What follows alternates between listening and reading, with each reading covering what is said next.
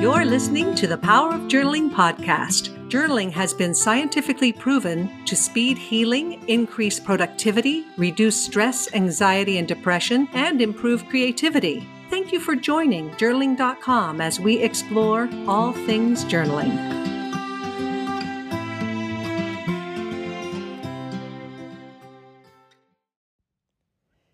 Hello, everyone. This is Rebecca Kokendorfer. I'm so glad you could join me today. I've been giving a lot of thought lately to how do we know when we are being our true self? And I've discovered something called the eight C's, which I believe answers that question. Um, we are our true self, our authentic self, when we are feeling calm, clear, connected, confident, compassionate, courageous, creative, and curious. I want to say those again because they're so good, worth writing down. We are our true self, who we are meant to be, our authentic self. Everything is lined up the way it is supposed to be when we are experiencing calm, clear, connected, confident, compassionate, courageous, creative, curious. I love that list, and it feels really true. Um, this is our true self, our authentic self, when we are connected to the divine. And this is the part that is unconditionally loving. When we are experiencing anything else, we're in a part. I've been learning lately in my doctoral studies about parts work, which is also called internal family systems. And i'm i think it's really worth experimenting with and i thought you and i together could experiment with this. And do please write to me at rebecca at journaling.com r-e-b-e-c-c-a at journaling.com because i would love to hear your experience with parts work. So when when we are in a part, these lots of different types of parts. There's a protective part, a wounded part, an indulger part, an angry part, a rebel part, the saboteur. When we are in a part, we are not experiencing our true self or authentic self, but it doesn't mean that we are broken or that there is something wrong with us or that we judge these parts or hate these parts or even resist these parts. I've been learning, and it feels pretty true, that what we want is we want to accept these parts, that we are we are whole and we are perfect just the way that we are. You are whole and you are perfect just the way that you are. And these parts are coming up because perhaps something happened in the past or in childhood. And usually these parts are trying to protect you by sabotaging you so that you don't attempt anything new and don't fail, by overprotecting you to keep you safe, by maybe overindulging you because they know it's painful for you to feel feelings. So maybe it wants you to indulge in food to try to tamp down those feelings. So these different parts, they they think that they are helping us and saving us. But I've noticed for myself that when I'm in my parts, eh, they're like stop signs in my life. There's something I want to do. I want to design my life in a certain way and I get stuck. In other words, I my curiosity, my creativity comes up and there's something I want to do and I want to create, but oh, this scared part comes up. This wounded part comes up. And it used to be before that I would run from those parts or I would cram it down, but the parts are still there. They're, they're yelling out to me, please listen to me. I have your best interest at heart. And I think that if we just start listening to these different parts, welcome them into our home, have them sit at the table with us, metaphorically speaking, it's like, okay, saboteur, I'm listening to you. What do you have to say? Um, recently, I was I was so lucky. I was going to be able to go to Hawaii for five nights with a girlfriend, and I really needed it. I needed that break. I needed to recharge. I was so excited about it, but then suddenly I had this fear come up. I go, what? What? The, oh, there is a part of me. I, in other words, I left authentic self and true self. I departed for a moment and I was in fear. And so I thought, oh, this is my chance to do some parts work. So when you're doing parts work, you just kind of sit quietly and you go deeply into yourself and you become open and accepting and unconditionally loving. And you ask yourself, is there someone here? Is there a part here that would like to talk to me? I'm here. I'm listening to you and I appreciate you so much.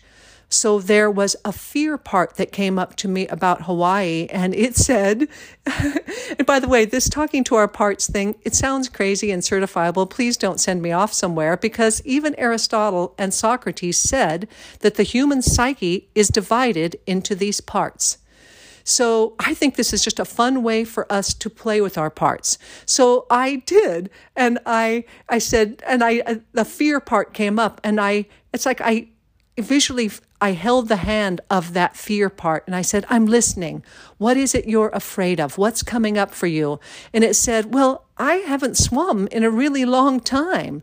You know, uh, we used to go to Hawaii. We used to swim a lot, but I'm kind of nervous. I know you want to go in the ocean and do swimming, but I'm kind of scared about it. And I said, oh, "Okay, thank you know, thank you for telling me this. Honestly, I really did have this conversation. It was beautiful. You're gonna do. I encourage you to try it. It's wonderful. But then get this: while I was talking to this fear part, a childlike voice came up from when I was very young and I used to be on the swim team and I had gone to Hawaii and played in the waves for hours every day. And this childlike voice came up and said, Don't worry, I'm good at Hawaii. You can go to Hawaii because I'm good at Hawaii. And I have to tell you, I felt whole after this experience. I felt like my parts were reunited. And I went off to, to Hawaii in a state of authentic true self, being curious and grateful and open, and had a wonderful five days. So I'm really excited for all of us to experiment with some of this parts work and let me know what comes up for you, um, especially if you've had any kind of you know, traumatic childhood. And at this point, I'm thinking, who hasn't? So I know that I did. You know, my my parents died. My father died at eight and a half, and then a couple weeks later, my mother died. Pretty traumatic. So I have a lot of insecure parts and um, victim parts and um, uh, protective parts. And it's time now for me to let them have a voice with the assumption that these parts are looking after us. We're not broken. These parts are there. And if we can metaphorically hold their hand and let them speak to us and just unconditionally love them. And I've also been hearing that sometimes it can be helpful to give our part a different job to do. So, for example, if you have an indulger part, um, that maybe really likes to go out and socialize and or needs special things, you can give that little fun part of you, that indulger part, put by some flowers to put by your desk. But do you see the feel of this, how this is coming from compassion and self-acceptance and love? How we we meet those parts, we hear from those parts. And I think what's going to happen is I think that a lot of my parts from childhood or even just from a, a, life of living when life gets lifey things come up i think that these parts are going to be released now i know stuff will come up in the future and maybe a new part will be created but what i'm guessing is going to happen is that as we accept and love our parts our parts will appear less often. They will feel less in need of protecting us, and instead we will be able to stay in the condition of the experience of the eight C's. We will be able to live our life more often in calm, in clarity, connected to ourselves and others, confident in ourselves and maybe in others, compassionate, lots and lots of compassion. Every time we speak and connect with one of our parts, we're coming in with a state of compassion. Courageous. Think how much more courageous we are going to be when we have fewer fearful parts coming up.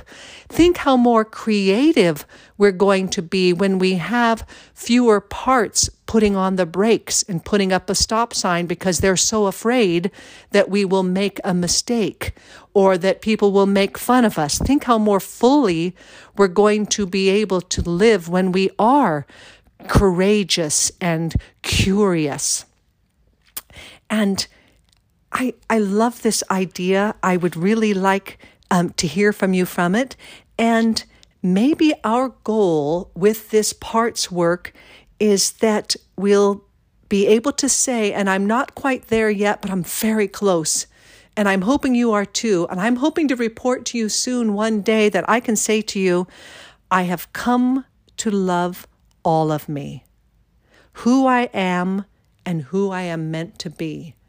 And I think that's a really worthy goal for us in our life design that we love ourselves and we accept ourselves right now. And I just want to say that to you right now so you can hear it. Remember, you are loved just as you are, you are perfect just as you are, you are not broken. I know that life can get lifey, but you are stronger than you think you are. You are creative. You are courageous. You are compassionate. You're an amazing human being. And I can't wait to connect with you in another podcast episode. I'm going to keep bringing us more and more of this because it feels good and it feels true. Thank you so much for joining. Thank you for joining us. For more great information on how journaling can improve your life, visit journaling.com and pick up a free copy of our guided journal, 30 Days of Joy.